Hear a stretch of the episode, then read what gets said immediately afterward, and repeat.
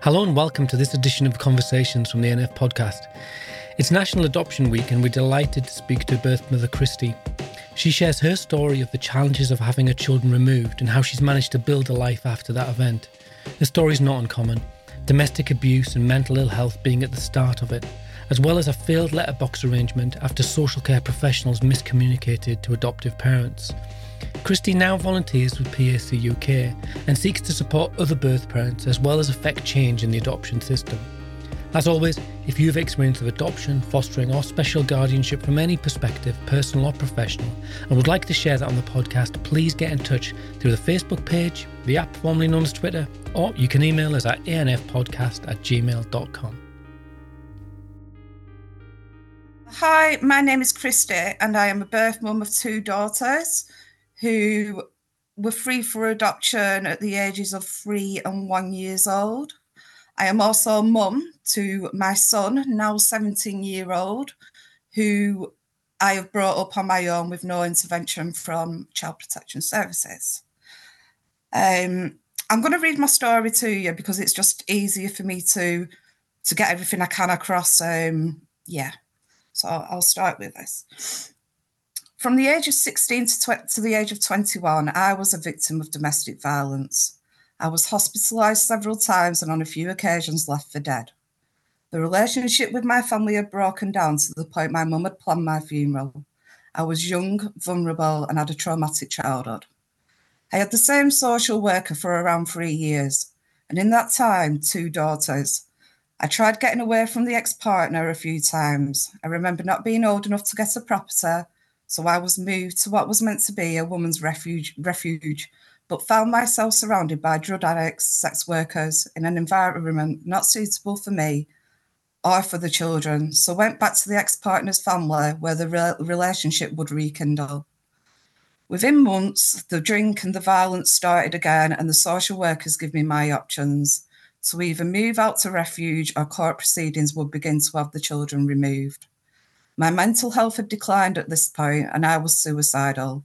Because of this, no refuge, refuge would take me in, and the children were moved into not one, but in all, three homes before the final court proceedings. My mum had contact every Saturday at her house, and I had free contact three times a week in a contact centre. Uh, I've got a little bit here that my what my mum's done, um, and I'm just going to read it out, and it's just memories of what she's had for the last 16 years. In all, my grandchildren were moved around three different foster carers. I remember the first foster carers talking, taking the children on holiday. When they returned, the foster carer decided fostering was not for her and she would be giving it up. The children were moved to a second foster home where the foster parents had their own children who were a similar age. And as the week passed, I noticed a, ch- a change in my eldest grandchild. Waiting to be picked up one day, she held my hand so tight with tears in her eyes. Looking up at me when the foster mum asked what was the matter, she said nothing and was taken to the car. I waved her off, holding back the tears. As the weeks went on, I remember the foster carer was not sticking to the agreed time set for the children's visit with me. What was meant to be a full afternoon turned into an hour or two of a visit. After a few weeks, the foster carer decided she would also be giving up fostering. The children would now be moved on to their third foster carer, who was also who was an elderly lady. Although the children seemed to be a lot more settled with this lady, I, find my, I found myself walking on eggshells. I was told I could not sing nursery rhymes in the normal terms and should change my wording. I was told not to give the children treats and the youngest should be given organic food only. I couldn't believe what was being asked of me. These were my grandchildren, and if I wanted to spoil them, I would, no matter what. I remember the final phone call I received from the children's guardian. She told me the final hearing had taken place and the children would be removed from their mum's care. She told me my daughter had put up a very good fight, but as for reasons such as homelessness, the girls would be adopted. This broke me and my family. There was never any offer of help. I was left to just get on with it as if these children were nothing to me. So by the time the final hearing had come, I was homeless. I knew this would be a main factor that would go against me in court. I remember my final talk with the barrister, and him telling me this was a 50 50 chance. When the judge confirmed my children would be removed, I brought to my knees. I begged the judge just to let me get a property, but she told me I must grieve. How do I grieve two children that were alive, healthy, and well? I still ask myself that question. Not long after the hearing, I found out I was pregnant. There had been no violence or drinking for a period of time. We were allocated a new social worker who went above and beyond for us. This was a totally different experience than what I had experienced with the previous social worker. Unfortunately, when my son was six months old, the ex partner raised his hands to me again. I moved 50 miles away from home with a baby, a pram, and a black bin bag of clothes and spent nine months in a wonderful refuge where I got some absolutely brilliant support and even started building a relationship with my mum again. This was a slow process as I had broken her heart and she was scared of getting close to her own grandson just in case the same would happen again. The only contact I had with the girls was letterbox contact once a year. I remember waiting anxiously for those letters. Just to know the girls were okay made me feel a little at ease. Unfortunately, this was stopped after only three years due to failings of the local authorities. In these three years, a trainee social worker would visit me once a year to help write the letters. It was really hard to write these letters by myself as I was not allowed to use certain terms such as mum, brother, love you, which and these things could upset the adopt that could upset the adoption family. The social worker would take notes of what I would like to what I would have liked to said in the letters. She would go back to her office, type up the letters, and send them on the way. I never got to see the outcome of these letters. I didn't know what was sent in them. Um, in 2008, I received a letter from the local authorities telling me that my letterbox contacts had been stopped due to my letters being too hurtful for adoption adopted mum. I was in disbelief. What could be so hurtful about my own children? At the time of receiving these letters, I was having after adoption counselling, then known as after adoption, with then known after adoption Yorkshire, now known as PAC UK. The council was in shock in what I was telling him. He made a call to the local authority to try and get me some kind of explanation. I remember getting a verbal apology over the phone from the head of adoption, but nothing in writing. I do not remember if my letterbox contact was reinstated. What I do remember is having to make a choice of closing a chapter of my life so I could be mentally and physically strong for my son. So I started working part time and I had a great support network around me from a local shoe store where I became a volunteer and took many courses that helped me occupy my mind while caring for my son on my own with very few friends to help. Still to this day, I have no contact with my children but in 2022 did receive a copy of the letters that were sent out to the adopted parents, and I was disheartened with what I seen. Not once or twice, but at least several times, my children's names were all spelt differently, as if I did not know how to spell any names of my children, who I had named myself. After five years of living in my new environment, I knew it was not the place for me and it wasn't a safe place for my son. And I made the decision to move back to my hometown to be with my family. A social worker visited me from the local authorities to make sure the ex partner was not around. Holding an A4 piece of paper in my face, she started asking me who the names and addresses were, which were found on my files. The list started with my family members, and then at the bottom, the social worker pointed and asked who were these names.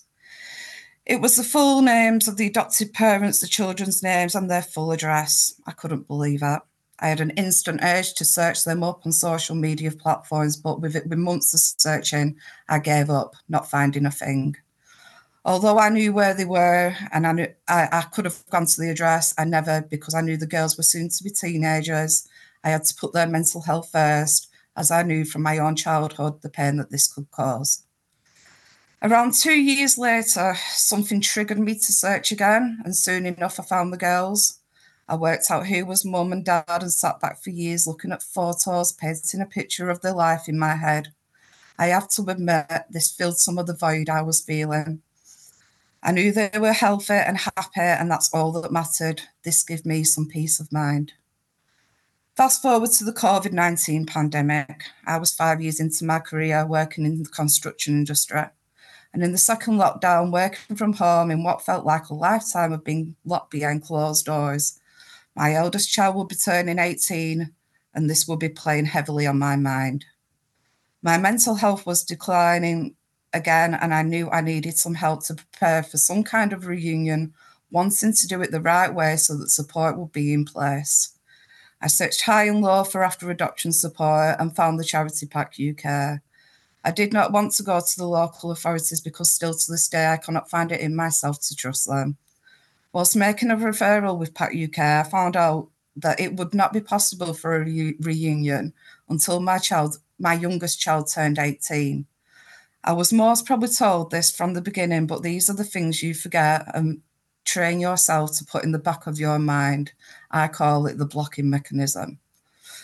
It was not until recently I worked out I first received help back in 2008 from PAC UK, then known as After Adoption Yorkshire. After the girls were freed for adoption, no support was given to me, and it would be over two years before I found any help at all. I was referred to After Adoption Yorkshire by Women's Aid, and at the time received four sessions of counselling. I do believe that if I was not in contact with this counsellor at the same at, at, the time, I would never have got an apology in regards to my letterbox contact being stopped. The counsellor helped me to see it was possible to move forward in life. I remembered the counsellor being very reassuring and understand under, understanding. It really did help to talk. Going back to 2021, when I found PAC UK again, I referred myself to counselling or any support they could offer. There was a little wait before I was allocated a key worker. When my key worker rang me and I told my story for the first time ever, I felt like I was being listened to without judgment. She was so understanding and generous with her words. I would go on to have six sessions of count, six sessions of counselling, and at the end of them six sessions, I was starting to see adoption in a different light. My key worker reassured me I was not on my own, and in 2022 asked me to come along to the Birth Family Group in Manchester where I could meet other birth mums just like me. I had never done anything like this before, but really wanted to meet people who shared the same story as me. Very nervous and not knowing what to expect, I found myself sat in a room full of young mums. I sat there and I listened to their stories. I found it really hard as it brought back so many memories of when I was at the beginning of my journey. I was shocked that nothing had changed in nearly 20 years, and these women were going through the exact same process as I did all them years ago. After attending the group, I went home and I cried nonstop for about two weeks. I went through so many emotions, not just for me, but for them young mums whose journey I knew had just begun. I had an urge to go back to the next meeting to support these girls on their journey if I could give them just a little bit of hope that they can move forward in life, I would have achieved something out of all this. And I've not missed many groups since. PAC UK have given me a voice. In 2022, I joined other birth families along, alongside PAC UK to talk to the House of Lords in Westminster, London. This was in regards to the Children's and Family Act Review 2014. We were given one hour, hour to answer questions on the impact of a birth family, the legal side of things, and letterbox contacts. Me and the other families had never met before, and it wasn't until we were talking to the House of Lords we heard each other's stories. It was emotionally hard what we did, but we came away feeling listened to, not judged, and feeling very powerful. I now take part in twilight sessions for potential adopters, where I speak as a birth mum. I use my experience to help others understand what it's like to be a birth mum. We talk about what it's like to go through proceedings with no support, language used in reports, and how it can be potentially fabricated into something else. And I'm just going to give you a little bit of a demonstration of that. So, when there was a time that social services came to the ex partner's family house and knocked on the door, they didn't want him in. I went to the door and I was talking to him, and I, I, I was most probably angry because I didn't want them there. So, in a report that they've written, they they put down that uh, I was foaming at the mouth. I was spitting and I was foaming at the mouth, and they sent me on a to do a drug test. Basically, these drug tests came back absolutely clear. Now, what they didn't put in that report is that I was foaming in the mouth because I had a broken jaw. Um, that wasn't stated, it wasn't put down. And I like to let the, the adopted parents know that sometimes language that is used in reports can be fabricated into something that it is not. Um, we also talk about the effect on the wider family, including my son, who was brought up on a fairy tale that once he reached 16, he would meet his sisters. This has now impacted him, and he is, and it has still not happened. Identity is another subject we cover, and I like to talk about the importance of keeping the child's first name, as this is all they have left from their biological fa- family. Where am I now? Through the years, I dreamed of reunion and what it could look like. Unfortunately, it has not happened. I was close to making contact a few months ago, but after getting advice from another other adoptees and the knowledge of what I know now through social media and other things, I decided to take a back bench and wait to see if the girls contacted me. Um, yeah, and that's my story.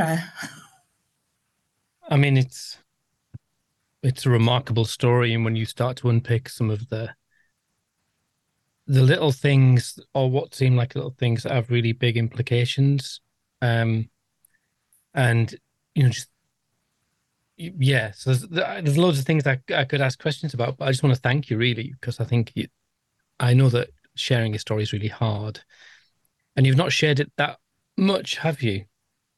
No, so I went live for a National Adoption Week last year with PAC UK, but my anxiety came through more than what the story most probably did because I'd never spoken out. Um, I've spent years up until 2021.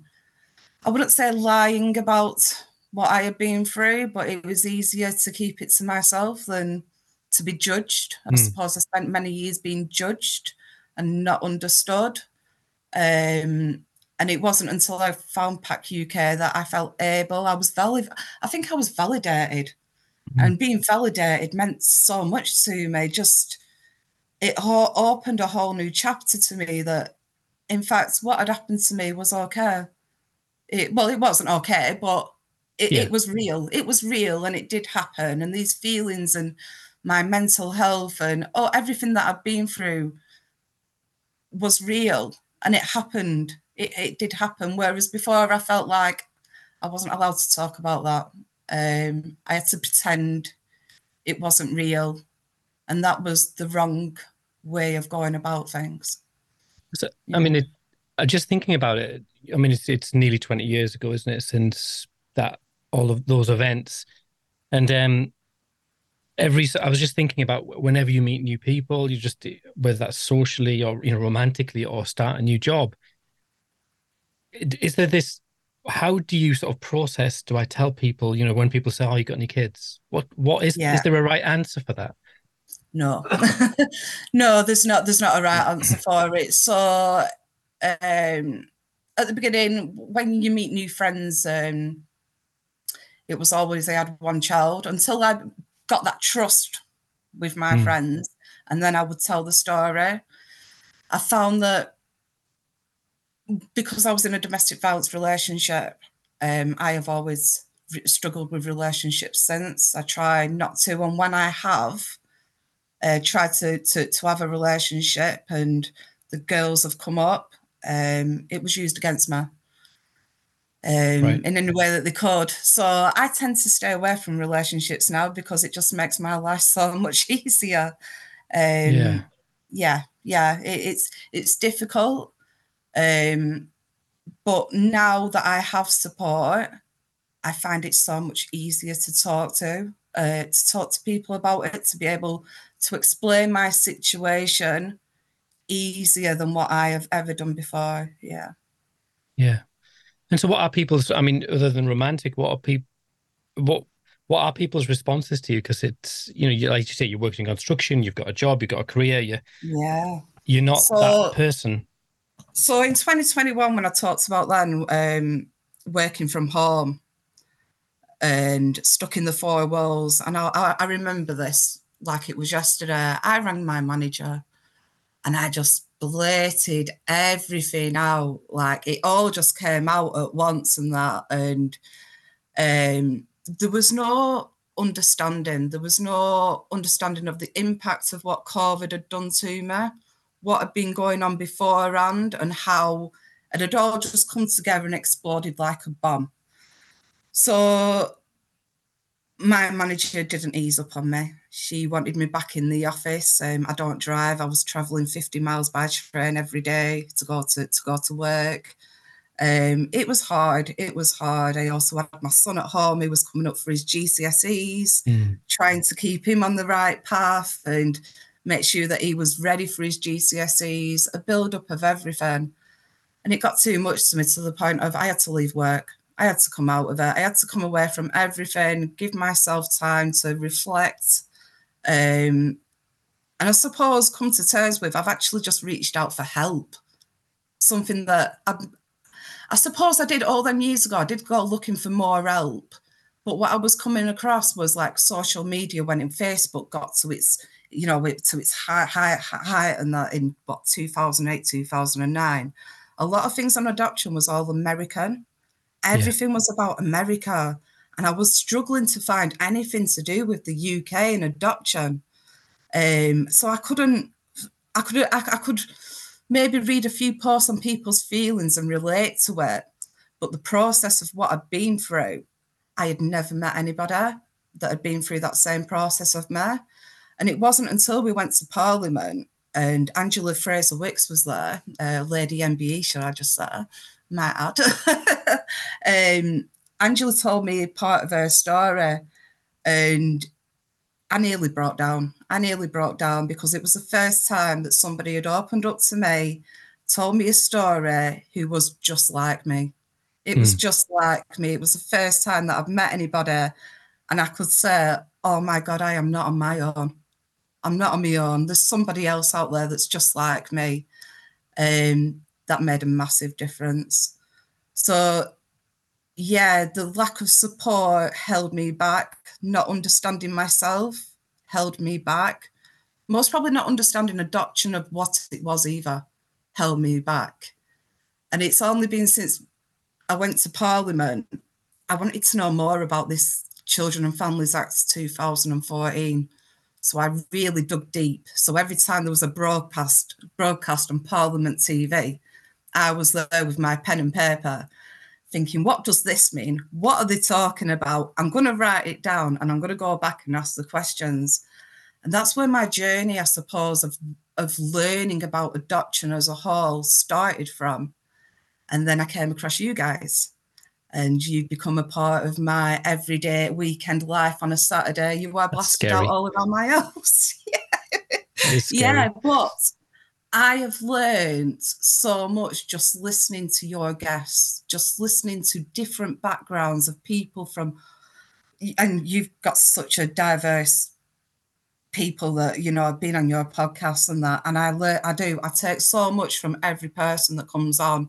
And what guy you guys talk about you and scott as well um i also listen i, I also took time to listen to the two goods mum, mums podcast as well um and it's just been a learning curve mm-hmm. a learning curve since um and i think i wanted to i wanted to learn more because i wanted to be able to go to my girls with a better run of a, a better understanding of maybe what they may have been through, um, questions they might have when it when the day comes. Um, more preparation, I thought, but it's turned into a journey now of where in January I'm looking to start to be a counsellor, training as a counsellor uh, with my local college, and I feel I might as well use my experience to put some good in this world. And um, yeah. I mean, it's a remarkable, you know, it sounds like a, you know, I'm just, it's praise upon praise, but I, I just often, you know, meeting you and thinking about the journey from that, you know, that incredibly vulnerable, you know, teenager mm. to now, it's, it's an ongoing journey. And I know that you're also involved um, PAC UK as well. Your that relationship is is is growing. And do you think you're seeing a change amongst the sort of the birth parent community as you're now sort of connected into it? Are things changing? Are they going in the right direction? Good question. Um, baby steps.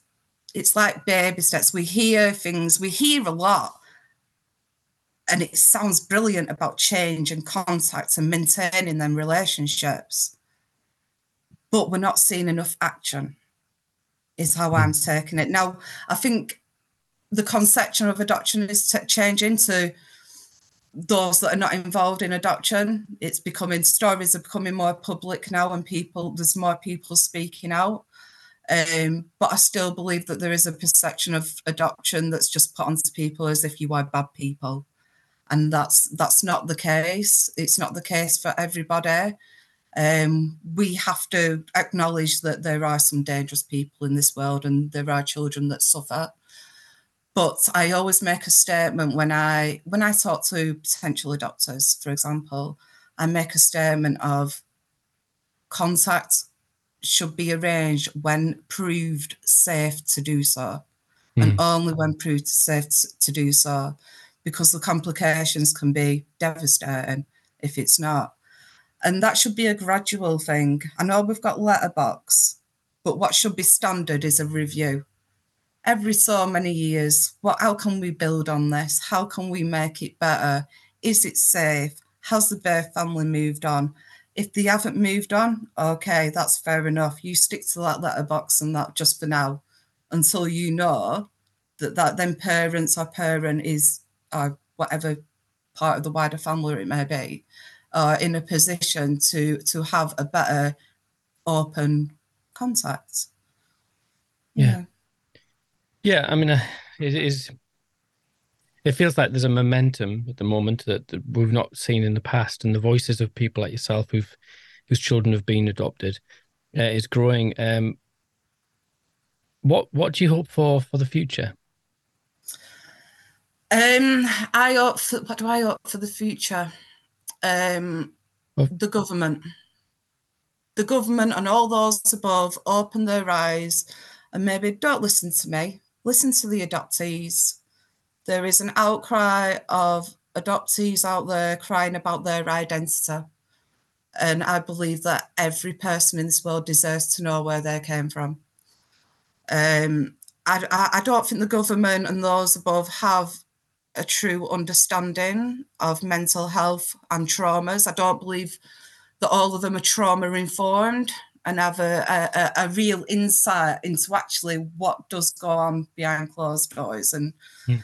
I think that needs to be addressed. And I think that so before it gets to adoption and that early intervention, um, mainly with child protection. Child protection is put in place for a reason. But the things that we have now, the the resources we have now, if we could use them to prevent these adoptions going through, come on, because we have to admit we we have courses for adopters to become adopters. We have a lot of training for them. But if we use them resources to be with the birth family beforehand and try and pre- pre- prevent some of this, it would make such a huge difference, and there wouldn't be an outcry of looking for places, you know, for the for the an outcry of I don't know, I don't know how to word it. Um, well, I suppose that. Go on. I was going to say that you, you, I, I get what you mean. Is that we see, especially National Adoption Month, which it is, and you see the news and the publicity that's all pulling on people's heartstrings and saying, "Oh, these children need adopting. These children need adopting," and it's a really simple message that hits home really hard. But there's so much more going on, isn't there? There's so much in the background that's not seen and not spoken about, and it's the unseen and the not spoken about.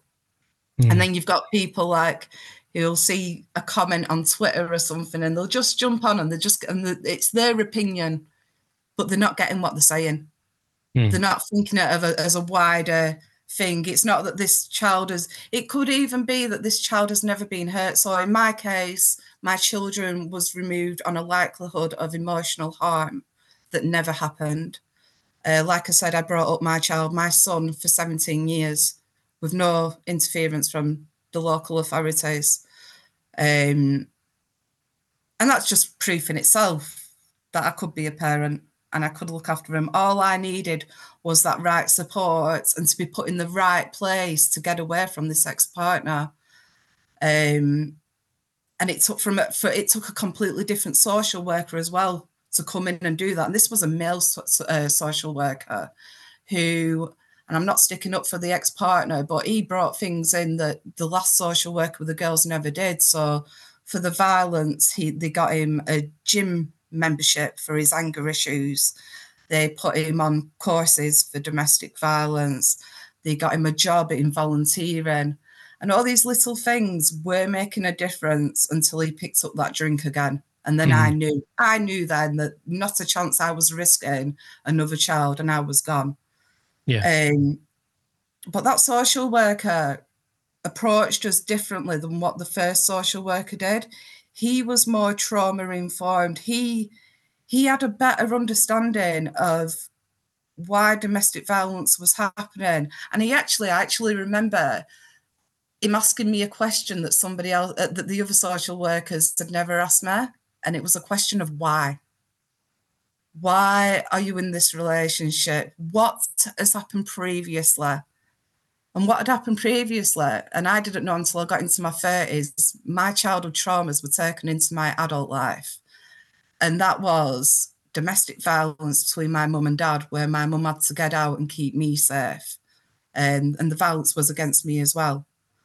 So that's where it all stemmed from. My mental health as a child. We had to move from a private area to a council estate, which was a big thing for me. I'd never, I didn't even know what Nike Max trainers were. I was dressed in really big dresses and very old fashioned, um, was my mum kind of. She's going to kill me for saying that. Um, but um, it was a whole new life where I had to find myself and fit into this, I suppose, this council estate area, which was full of, I, I won't say gangs, but it was the 90s it, it, was the 90s and you had to fit in you had to you had to fit in. Yeah. um, and i got in with the wrong people because i wanted to fit in in that area. I wanted to be part of it. And that's where it all stemmed from. But nobody helped me with that. Nobody helped me to get over them traumas of what i had actually been through. Um, nobody questioned me about it either and I think that if that was questioned earlier on, and if I had had some kind of counselling or therapy to talk through what I've been through, it would have made a big difference in how I was looking at domestic violence in the relationship that I was in. Mm. Yeah. I mean, it's, it's, yeah, I mean, I, I am a social worker and um, you, I guess anecdotally, you, you see families where there's sort of these sort of themes loop and domestic yeah. violence is one, they kind of loop yeah. and they come back around and round and round and it's and it's normalized and all those really complicated things. But i mean i want to say you, you know i think I, I, want to commend you for your honesty and your um your bravery and, and you know and well done for getting out of all of that. And i hope that's not patronizing but you know. No um, thank you. No no. no um, and so this national adoption week you're also back on again with Angela Frazer-Wicks and so that'll be um uh if we can use the magic technology i'll maybe link that in the podcast notes um, thank you so much for speaking to me, and I wish you well with your future plans. Thank you for having me.